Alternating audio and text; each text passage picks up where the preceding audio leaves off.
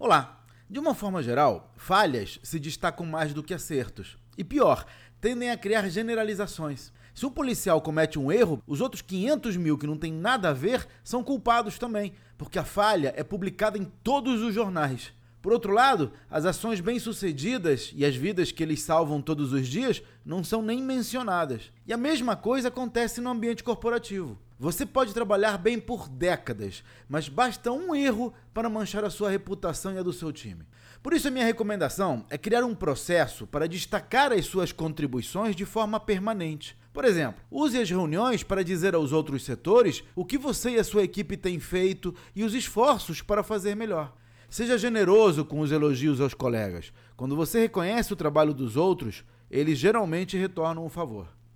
Para mais dicas sobre negócios, inscreva-se no meu site claudionazajon.com.br.